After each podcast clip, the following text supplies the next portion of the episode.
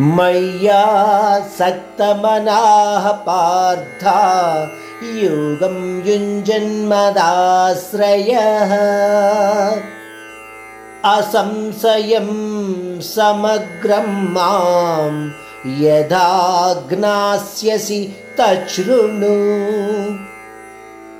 ఈ అధ్యాయంలో పరమాత్ముడు విజ్ఞానంతో కూడిన జ్ఞాన విషయం గురించి తెలియచేస్తాడు. అంటే గ్రంథాలను శాస్త్రాలను చదవడం ద్వారా సంపాదించిన జ్ఞానాన్ని ఆచరణలోకి తేవడము అదే ప్రకారంగా సత్య విషయాలను గ్రహించడమే జ్ఞానము లేదా విజ్ఞానము అని తెలుసుకోగలగడము. అంతేకాకుండా ఈ అధ్యాయం ద్వారా బ్రహ్మాండం మొత్తంలోనూ కారణరూపుడై నిండి ఉన్న ఆ పరమాత్మ యొక్క వ్యాపక తత్వాన్ని తెలియచేస్తూ మరియు రాక్షస స్వభావము కలవారిని లేదా భగవంతుని స్వరూప ప్రభావాలను తెలియని వారిని నిందించడము తెలిసిన వారిని ప్రశంసించడము అన్య దేవతలను ఎలా పూజించడము అన్న విషయాల గురించి పరమాత్ముడు ఈ అధ్యాయం ద్వారా మనకు తెలియజేయబోతున్నాడు. అంటే ఈ విషయాలను మనకు తెలుసుకునే అవకాశము ఈ అధ్యాయం ద్వారా మనకు లభించబడుతుంది అని మనము తెలుసుకోగలగాలి.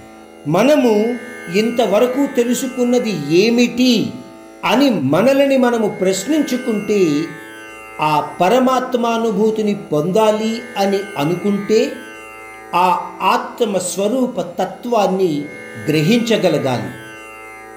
ఆ తత్వ రహస్యాన్ని గ్రహించాలి అంటే నిష్ఠా నియమాలతో కూడిన మరియు చెప్పబడిన మార్గాల ద్వారా జీవన విధానాన్ని గడపగలగాలి. అందువలన ఈ శ్లోకంలో శ్రీకృష్ణుడు అంటున్నాడు అర్జున అన్ని లోకాలకు మూలకారకుడను సమర్థుడను బలవంతుడను ఐశ్వర్యవంతుడను గుణయుక్తుడను సర్వ ప్రాణులలోని ఆత్మస్వరూపుడను అయిన నన్ను క్షుణ్ణంగా సరిగ్గా అర్థం చేసుకుని తెలుసుకునే విధానాన్ని నీకు నేను చెబుతాను. విను శ్రద్ధగా విను. పోతే నేను చెప్పేది వినడానికి ముందుగా నువ్వు అత్యంత భక్తి శ్రద్ధలతో నాయందే ఆసక్తి కలిగిన వాడై ఉండాలి.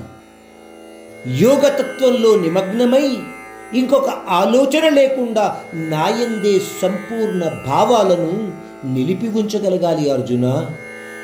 మరొక్కసారి పరమాత్ముడు యోగతత్వమే నన్ను పొందడానికి ముఖ్య అర్హత అని ఈ శ్లోకం ద్వారా తెలియచేస్తున్నాడు.